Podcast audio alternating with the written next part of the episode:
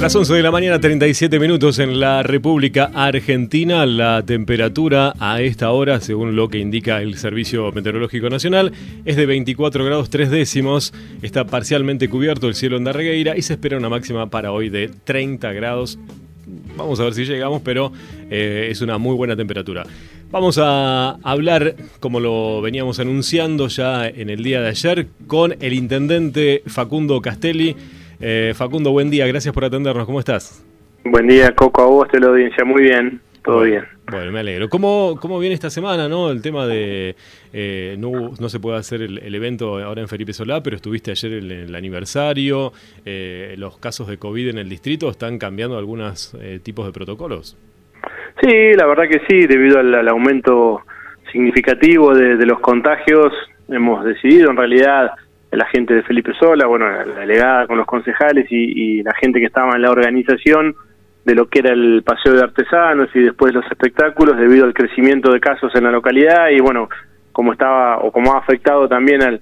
al hogar de ancianos de Felipe Solá, decidió no realizar los festejos y bueno, como nosotros teníamos programado el, el acto central, digamos también en concordancia con estos festejos, también decidimos obviamente suspenderlos y hacer solo el izamiento de bandera y bueno y la entrega del, a la persona de mayor edad de la, de la localidad. Pero bueno, sí, la verdad que preocupa la, cantidad de contagios, sobre todo por, por la cuestión, digamos, comercial eh, y de funcionamiento de los distintos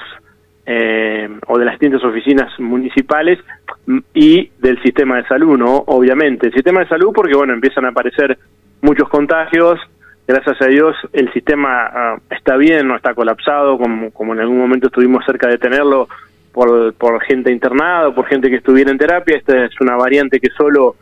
es eh, altamente contagiosa, pero gracias a Dios no, no es letal. Pero bueno, por otro lado sí preocupa esto, ¿no? Que la parte comercial empieza a verse resentida porque hay muchos aislados o muchos contagiados. Y por otro lado, bueno, también las oficinas municipales y el propio sistema de salud, ¿no? Que eso nos ha eh, nos ha dejado como, digamos, en, algún otro momento no poder atender la, la gente como se merece y ahora nos está volviendo a pasar lo mismo porque, bueno, tuvimos que suspender las cirugías programadas, bueno, hacer tomar una serie de medidas, no porque el, hospital esté colapsado, los hospitales estén colapsados, sino por, como decía, por los contagios eh, de esta nueva variante que, que ha aparecido y que, bueno, han ido aumentando significativamente, ahora se ha estabilizado, empiezan a, a ver varios casos por día, pero a bajar la cantidad de contagios debido a que se están dando muchas altas día a día, ¿no?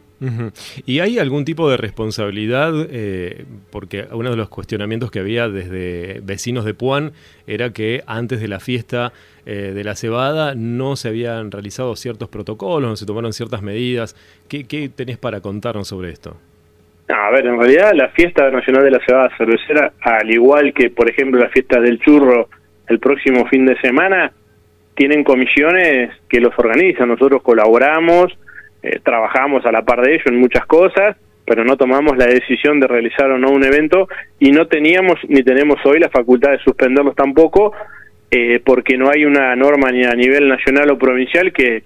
que limite mm, la cantidad de gente que puede ir ni nos dé la facultad de, de suspenderlos a no ser que sea de común acuerdo.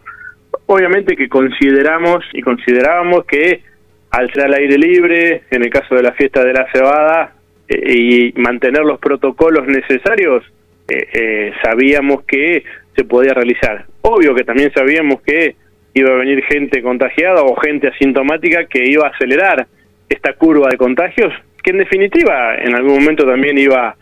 iba a llegar porque, como te decía anteriormente, es una variante muy muy contagiosa y, esto se iba a dar en algún momento. Puede ser que haya acelerado, pero bueno,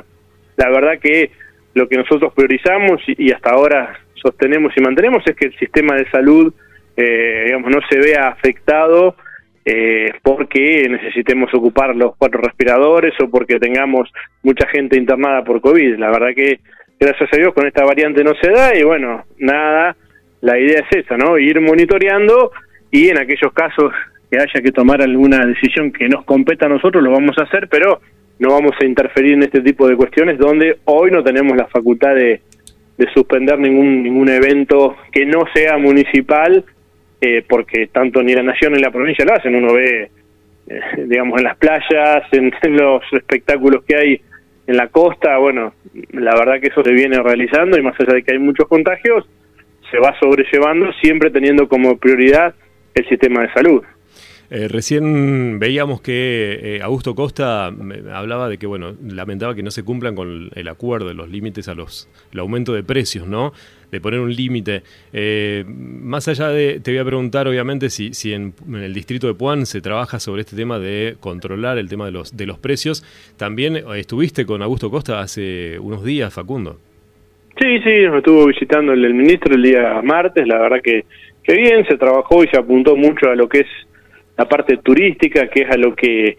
hoy el, ministerio está más abocado, más allá de que no desconoce la, obviamente la,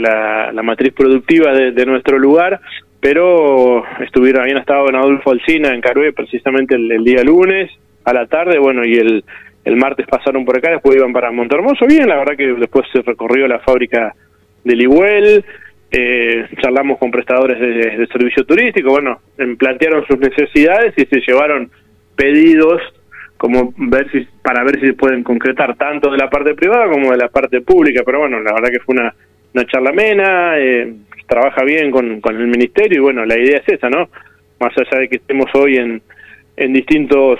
eh, lugares desde lo político hay que trabajar de manera conjunta porque es la única manera de poder lograr y, y de conseguir cosas para, para nuestro lugar. ¿Y con respecto a los precios, ¿se, trabaja en eso en el distrito? Mira, no, la, verdad que nosotros no tenemos hoy ningún equipo municipal que salga a verificar el tema de los de los precios, porque eso es una disposición a nivel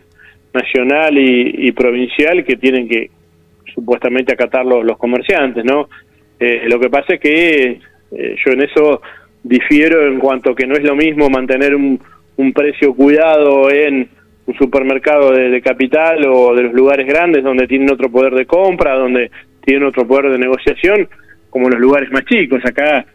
eh, la mayoría de nuestros comercios son pequeños o, medianos y la verdad que las compras que hacen seguramente no les permiten mantener, salvo en algún caso excepcional de algún supermercado. Pero bueno, la verdad que obviamente que en su momento informamos, fuimos a los comercios a través de la Secretaría de Producción y se les informó a los comerciantes de esta situación, pero no hacemos un control exhaustivo de eso porque, bueno, más allá de que puede ser que en algún caso lo puedan cumplir y no lo hagan, creemos que realmente el, problema es que en nuestros lugares, sobre todo los lugares más chicos, donde hay mercados más chiquitos, ellos compran en lugares donde se les hace imposible sostener este digamos esta situación por la inflación que hoy estamos viviendo y que bueno la verdad desde mi punto de vista tampoco es una medida muy efectiva eh, porque tras muchos años se ha demostrado que no es así. Bueno, hoy temprano hablábamos con eh, un licenciado en economía, con Pablo Breque, que es muy reconocido eh, en Bahía Blanca y en la zona, y justamente hablamos de que la inflación este año va a ser igual o un poco más, por lo menos adelantaba a este, o estamos a, 20 días del comienzo de año, ¿no? Y es todo un tema, ¿no? ¿Cómo, cómo lo manejan desde el municipio el tema de la inflación, el tema del presupuesto? La verdad que preocupado porque eh, se plantea una meta de, inflación en los presupuestos eh, provincial, eh, en este caso la provincia de Buenos Aires, el nacional no fue aprobado, que va a diferir mucho de la, de la realidad, ¿no? Porque creo que estaba establecido un 30% o un 32% y sabemos que de continuar esta inflación mes a mes, como bien decía este economista, seguramente va a ser similar o superior. La verdad que esto se va trabajando día a día, semana a semana y mes a mes, ¿no? Porque obviamente que eso conlleva,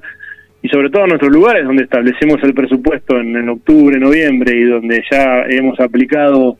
eh, los aumentos de tasa para el próximo año, es muy probable que no, no lleguen a cubrir los, los costos básicos. Así que la verdad que, que preocupados con esa situación por un lado por la prestación de servicios que tenemos que llevar adelante, por otro lado por los empleados municipales, ¿no? Porque más allá de que cerramos el año arriba del 50% eh, de, aumento acumulado, sabemos que si los ingresos no, no aumentan en esa proporción, va a ser difícil en este año sostener un aumento de esas características. Y bueno, donde también muchos habla de que, como decía este economista, no seguramente es probable que, que, supere lo del año lo del año anterior. Y sobre todo si no es rápido un acuerdo con el Fondo Monetario, creo que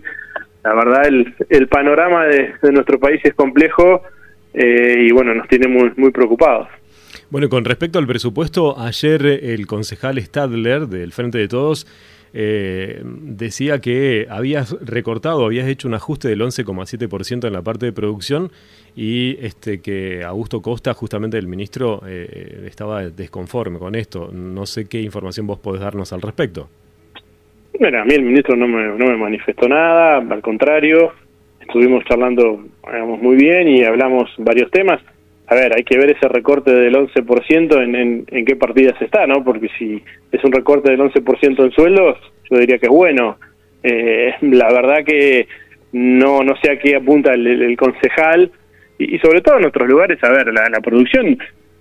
no depende del municipio. Acá lo que tiene que hacer eh, el concejal es por ahí hablar con el ministro de producción para ver si no se pueden aplicar, por ejemplo, reglas fiscales que beneficien la producción. Acá lo dependemos del 70 o el 80% de, del campo, lo que necesitamos es que el campo tenga reglas claras, que no le corten la exportación, que no le pongan más impuestos, digamos, con eso te diría que podemos tener un 0% de digamos de presupuesto para producción porque solo la gente digamos en un país que, se quiere desarrollar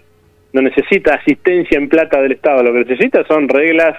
claras para poder trabajar. Si al campo le bajan las retenciones, si al campo no le prohíben la exportación de carne, seguramente el, chacarero va a trabajar mucho más cómodo, va a tener mayor producción y va a ganar más y eso va a hacer trabajar al resto del distrito que depende del campo. Así que la verdad que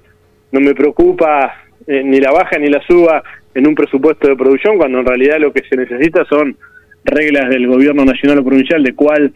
es parte y acompaña el concejal que, que tienen que ser más claras y, digo más eh, precisas para para el campo que no lo han sido siempre se lo ha castigado siempre se le ha, puesto más impuestos se le ha cortado la exportación bueno hay un montón de, de cosas que es la producción o los ministerios de producción a nivel nacional o provincial podrían hacer antes de ver si tenemos un 11 más o un 11% menos en nuestro presupuesto municipal que no debe representar nada en relación a lo que necesita la gente de campo. la gente de campo no quiere que el municipio vaya y le dé un subsidio. La gente de campo quiere producir, quiere trabajar y lo que quiere es vender su producción, que se pague lo que se tiene que pagar y que no dejen más del 50 o el 60% en impuestos que establece la provincia y la nación. Así que la verdad que no me tiene por ahí sin cuidado este tipo de declaraciones porque apuntan más a una cuestión política que a la realidad económica de nuestro distrito. Con respecto a la salud, eh, hace no más de 15, 20 días, no recuerdo bien la fecha, nos llamaron a una conferencia de prensa eh, parte de la gente de la comisión del Hospital de Regueira eh, que se iban a comunicar con vos. Había llegado gente que estaba supuestamente cercana a Dualde y que se iba a comunicar con vos a ver para llegar a una negociación por el tema de los pagos que reclaman la gente del hospital porque no habían cobrado en esa fecha todavía los empleados del geriátrico, el hogar de abuelos del Hospital de Regueira, y que tenían una preocupación muy grande porque este, de esa manera podría llegar a cerrar a futuro. ¿Qué contactos tuviste con ellos? ¿Qué información nos podés dar sobre ese tema? Sí, vi la, la, conferencia de prensa a través de los medios, después recibí un llamado y vía mail un pedido de audiencia que ya la, la derivé al ente descentralizado de salud, donde en los próximos días se van a estar reuniendo seguramente el director con, con parte del equipo de salud, eh, con esta ONG, que la verdad no, no sé cómo es, digamos, primero vamos a, a pedir también legalmente qué, digamos, qué poder le ha dado la comisión, qué poder de negociación tienen, porque la verdad que en eso también tengo mis, mis dudas porque no he visto el poder, obviamente, que una asociación civil sin fines de lucro que depende de los asociados entregue un poder a una ONG o dos para que manejen la, situación financiera de ese lugar, la verdad que primero queremos estar seguros de con, con quien nos reunimos tengan la facultad de tomar decisiones o, o de poder definir cuando en realidad esto, como te digo, es una asociación, y como siempre han dicho los de la comisión, el hospital es de todos los asociados, no de una ONG. Primero quiero queremos estar seguros de eso. Una vez que estemos seguros de eso, nos vamos a reunir y veremos. Nosotros estamos al día con el pago de los subsidios, siempre pagamos entre el 10 y, el 15 de cada mes el subsidio del millón y medio que hemos eh, considerado que es lo que podemos y lo que hoy podemos aportar en concepto de alquiler, que en realidad también es bastante discutible, pero bueno, lo estamos aportando. eh, así que creo que se pagó el día 13 o 14, no recuerdo, estábamos dentro de los de las fechas normales que veníamos pagando, no es que debemos ni 10 meses, ni 5, ni pagamos el 20. Así que la verdad no sé si el atraso de los sueldos era solo por ese millón y medio o si tenía algún otro problema financiero. Y el reclamo que hacen de deuda, nosotros ya se lo hemos aclarado a la comisión, nosotros no consideramos que debemos eso, hemos hecho una presentación también en la justicia, cuando se expida la justicia nos sentaremos y charlaremos si lo que ellos reclaman es cierto o no, para nosotros no, lo que nosotros reclamamos cierto o no, el que dice la justicia, así que nada, veremos si en los próximos días, una vez que tengamos el poder que le ha otorgado la, la comisión eh, a esta gente o a estas ONG, tienen la representación legal adecuada para reunirse con la gente del ente y bueno, nos juntaremos a charlar, obviamente nunca nos hemos negado al diálogo desde esta administración, pero veremos primero si con quien nos reunimos, como te decía, tiene, eh, digamos, asidero legal y segundo, qué es lo que pretenden acordar cuando para nosotros está todo está todo muy claro, pero obviamente nos vamos a escuchar también. O sea, no están debiendo 500 millones. No, no, por eso ese es un reclamo que hace la comisión que para nosotros es inexistente, no tiene ningún sustento legal ni digamos ni ningún sustento fáctico porque no está digamos cargado en ningún lado ni establecido en ningún lugar, sino ellos hacen una proyección de lo que porque no se dio en concepto de camas de alquiler que correspondía, digo, pero eso es enteramente discutible porque también está por otro lado todo lo que aportó el municipio en estos años a la salud de, de Darregueira y que iba todo para el hospital. Pero bueno, nada, son distintos puntos de vista que ya lo hemos manifestado y se lo hemos manifestado a la comisión, eh, así que escucharemos y hacen ese reclamo, obviamente, como lo hemos hecho, pero también plantearemos nuestra posición en, esa situación. Porque se ha desvirtuado también eh, mucho el tema, ¿no? El otro día eh, hablábamos ahí en privado con eh, Menéndez, que es quien también integra la, la, comisión, y decía, bueno, que había recibido algún tipo de amenazas, no dijo de quién ni, ni de dónde venía, pero bueno, dice está relacionado con el tema de salud. ¿Crees que se desvirtuó el tema y que ya el reclamo pasa a otras áreas? Ya, la verdad que por lo que uno ve en las actividades que tienen parte de la comisión y también parte de la gente que mm, integra estas ONG en las redes sociales, yo desde mi punto de vista, es una opinión muy personal, lo hacen más político que, en representación de la, de la comisión del hospital. La verdad que si vos conformás una comisión, sos presidente, secretario, tesorero, y tenés que recurrir a una ONG para sentarte a, charlar o, a, aclarar cosas y porque la otra parte no esté de acuerdo, piense distinto, digamos, salís a las redes, después contratás una ONG, no sé si esta ONG, digamos, te digo, ya sé, eh, no sé legalmente qué, poder tiene la comisión de hacerlo, la verdad que yo buscaría gente de Regueira que represente el hospital de Regueira, no gente que venga de Buenos Aires a representar a la comisión del hospital, digo, como si yo como intendente busco eh, que me represente una institución para ir a negociar. Me parece, la verdad, no te digo, una opinión muy personal, no, no, no me parece bien. Pero bueno, nada, cada uno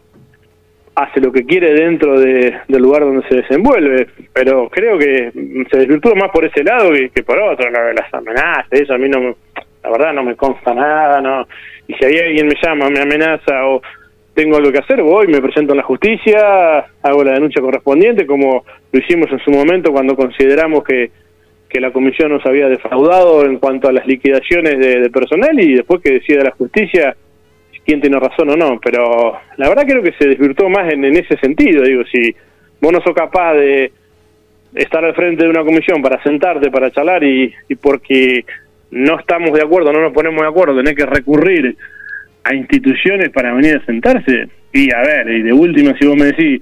si hizo una comisión con integrantes de instituciones de Arreguera que quieren hablar con el Ejecutivo por el tema del hospital, bueno, puede ser, pero instituciones que vienen de ONG de Buenos Aires representando a eh, referentes políticos, la verdad que me parece que se desvirtuó más por ese lado que, que lo que puede ser por, por lo que nosotros hemos manifestado desde el Ejecutivo. Te cambio de tema, Facundo. Eh, estamos hablando con Facundo eh, Castelli, que es intendente de Puan. Bueno, el tema de los pozos, ¿no? la otra vez eh, se veía que estaban este, reparando los pozos y la lluvia, el calor, otra vez, este, ¿qué, pasó con, con, eso? ¿Cómo estás trabajando con eso? La verdad que, a ver, la, solución definitiva, y, la sabemos, más allá de que podamos ir tapando los pozos como, como decís vos y que lo tratamos de hacer con recursos municipales y, es muy costoso y nos lleva mucho esfuerzo,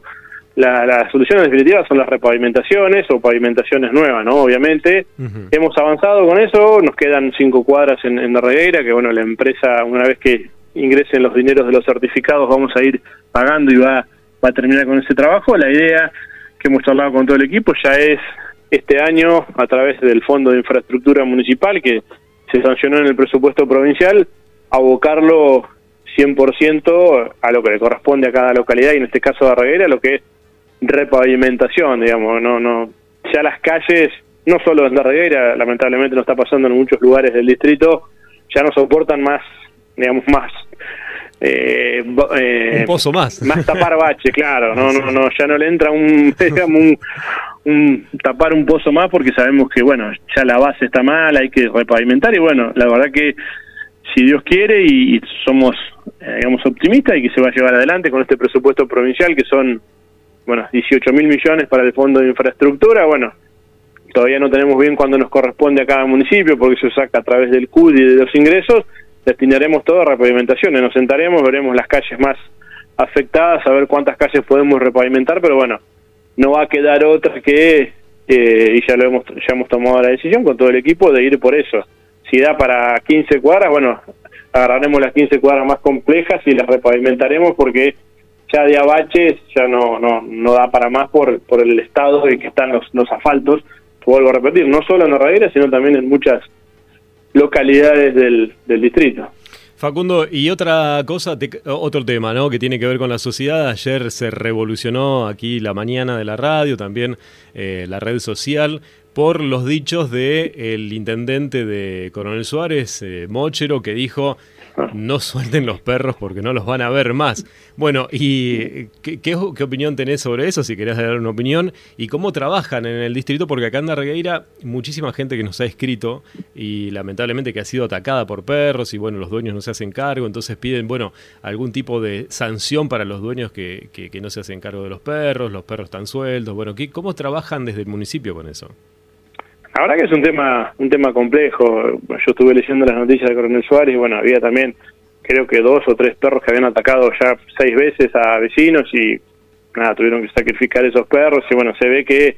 la gota rebalsó el vaso y, por eso, digamos, pasó lo que pasó. Pero más allá de eso, que digo, yo no, no me meto en, digamos, en temas de otros distritos, no, no me gusta,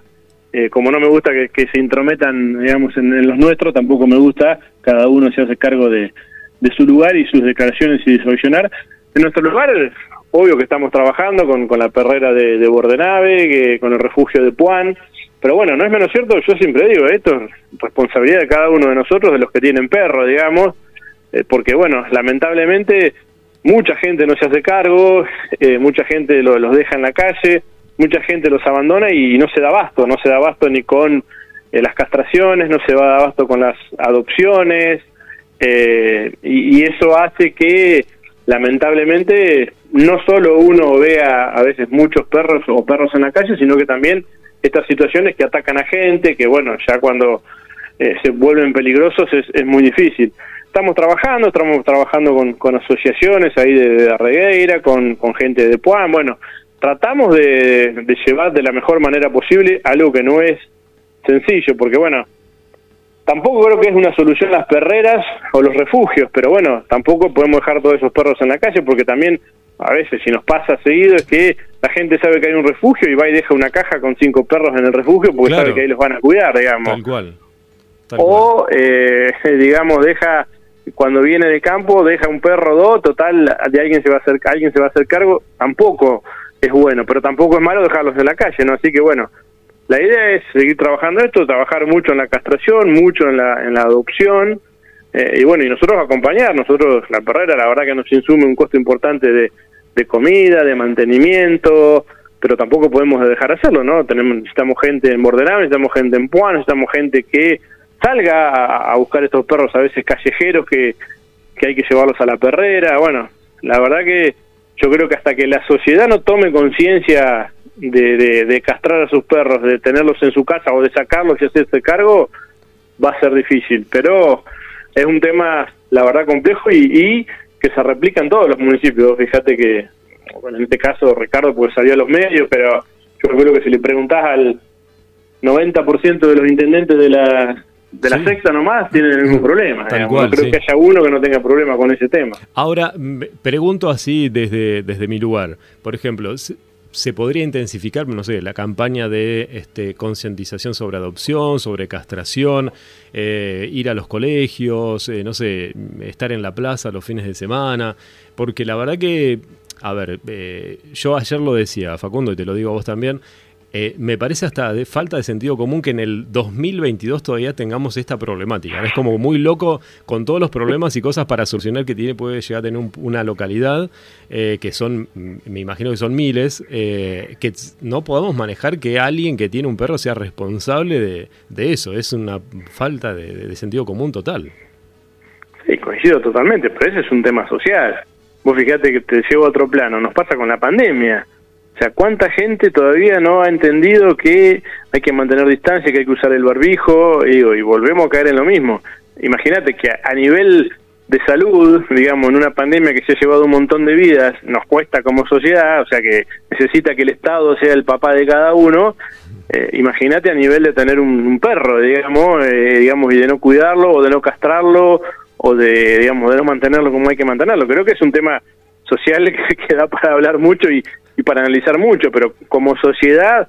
todas estas cosas se ven reflejadas en, este tipo de acciones, o, con los perros, o, con la pandemia, o con un montón de cosas que hasta que no maduremos como sociedad, es cierto que estemos en el 2022 discutiendo esto, eh, parece mentira, pero también estamos discutiendo en el 2022 que hace dos años que estamos en pandemia y hay gente que no ha entendido un montón de cosas y parece que si no está el Estado atrás, eh, con digamos persiguiéndolo para que las cumpla, no las cumple, y si no las cumple, el que las cumple le echa la culpa al Estado de por qué no se lo hace cumplir. Entonces, la verdad que es un tema, eh, como te decía, para hablar mucho y para analizar que como sociedad no estamos maduros en, en muchos temas, y este es uno, digamos, este es uno que la verdad que hay que intensificar, obviamente, y que lo vamos a hacer y que estamos trabajando, pero te puedo asegurar que la casilla de castración cada vez que va a todas las localidades no da abasto y están todo el día castrando y es más, nos reclaman que vayan más veces. Eh, y es cierto que hay que tratar de que vayan más veces, pero también todo tiene un, un costo hasta de, un costo de oportunidad y un costo de, trabajo porque hay muchos veterinarios que, en realidad eh, no tienen tiempo, no pueden y tienen otras actividades y a veces es difícil eh, pero bueno, nada, hay que trabajarlo con eso. Esperemos que en algún momento esto como sociedad también nos haga reflexionar. Pero ojalá, sí coincido con vos. Ojalá. Bueno, te hago la última pregunta porque ya nos pasamos del mediodía, así te dejo hacer tus actividades y nosotros estamos terminando también. Eh, te voy a nombrar algo, seguramente ya sabes de qué te estoy hablando. Ley 14.836, artículo número 7 que se ha reformado. Eh, vas a tener la oportunidad de volver a presentarte a, intendente por una re-re, si, obviamente, si es tu deseo. Eh, ¿Qué opinas de esto? A ver, lo que primero quiero decir es que eh, estoy totalmente de acuerdo con la limitación de las reelecciones porque creo que hubo una campaña por tratar de tergiversar este, digamos, esta modificación de la ley. Nosotros, como, como foro de intendentes radicales, marcamos nuestra postura en su momento, que fue que estábamos de acuerdo con la limitación de las reelecciones, pero que había dos temas que había que subsanar, tanto en la ley como en el decreto reglamentario. Uno era la retroactividad o no de la ley y otro era que el decreto reglamentario establecía que si dos años antes de cumplir el mandato de cualquier intendente se tomaba licencia o porque se iba otro cargo porque se tomaba licencia, lo habilitaba a volver a presentarse. Eso había dado como el resultado que más de 20 intendentes del Frente de Todos tomaran su licencia o para ir a cargos provinciales eh, o para ejercer cargos nacionales con la posibilidad de volver en el 2023. Eso ponía en desventaja al resto de los intendentes que no fueran del Frente de Todos. Y por otro lado, la retroactividad de la ley era discutible, pero también se había dos fallos en la justicia que le habían dado la razón eh, a los que se habían presentado de que la ley no era retroactiva. Entonces también esto habilitaba el camino de la justicia para que quisiera ir por una reelección. Esto fue subsanar estas dos cuestiones. Hoy con esa modificación se tomó como primer periodo 2019-2023 y aquel que ejerza el cargo como intendente ya con un solo día de ejercer el cargo ya se toma como periodo completo a los efectos de la ley. Así que creo que estoy totalmente de acuerdo con estas dos modificaciones. Sí, estoy de acuerdo también con la limitación. Lo de que habilita otro periodo, bueno, eso será una decisión de cada intendente, de, cada, eh, digamos, de cada uno de los que quiera ir por no por otro periodo. A mí todavía faltan dos años, creo que falta mucho, ya yo estaba por descartado por la ley y por una cuestión, digamos, de, estar en el cargo que me parecía bien, ya te digo, ni lo he vuelto a pensar, ni, ni me lo he planteado, porque faltan todavía dos, dos años. ¿Está la posibilidad? Sí, que habilita la ley. Ahora, la verdad no, no me lo he planteado ni, ni, ni lo he charlado con, digamos, con, con, el círculo íntimo para, para ver qué va a pasar dentro de dos años. Pero bueno, en principio sí que estoy de acuerdo, obviamente, con la limitación y que había que subsanar estos, estos dos temas. Y no te, entonces, si no lo pensaste nada, o sea, si lo podemos pensar ahora al aire, así como, ¿te gustaría? a, mí me gusta la política, me gusta estar en esto, eh, y, la verdad que desde el lugar que me toque voy a estar, eso siempre he dicho, o estando como intendente, o acompañando, o, viendo de, la posibilidad. En la última fui en un lugar que sabía que, que, era que no era como para ingresar, pero con una aspiración a nivel legislativo provincial y, y nada, uno va, a luchar para, para seguir estando en esto. No quiero ser hipócrita y decir, no, la verdad que yo nunca más voy a estar en política, no me gustaría, no voy a estar. Voy a estar en el lugar que, que la gente me necesite, que, que mi equipo considere y que si tengo la oportunidad, esa, digamos, esa, esa hoy mi, mi, mi, pensamiento en voz alta, si se quiere. Después veremos qué, qué es lo que sucede. Puede ser que me toque eh, ir candidato a legislador o no, candidato a intendente o no, o volverme a mi casa o trabajar desde la política desde otro lugar. Pero sé que en algún lugar voy a estar acompañando porque, bueno, esto es lo que me gusta y, bueno, la verdad, mientras tenga posibilidades y, y me den la oportunidad, lo voy a hacer.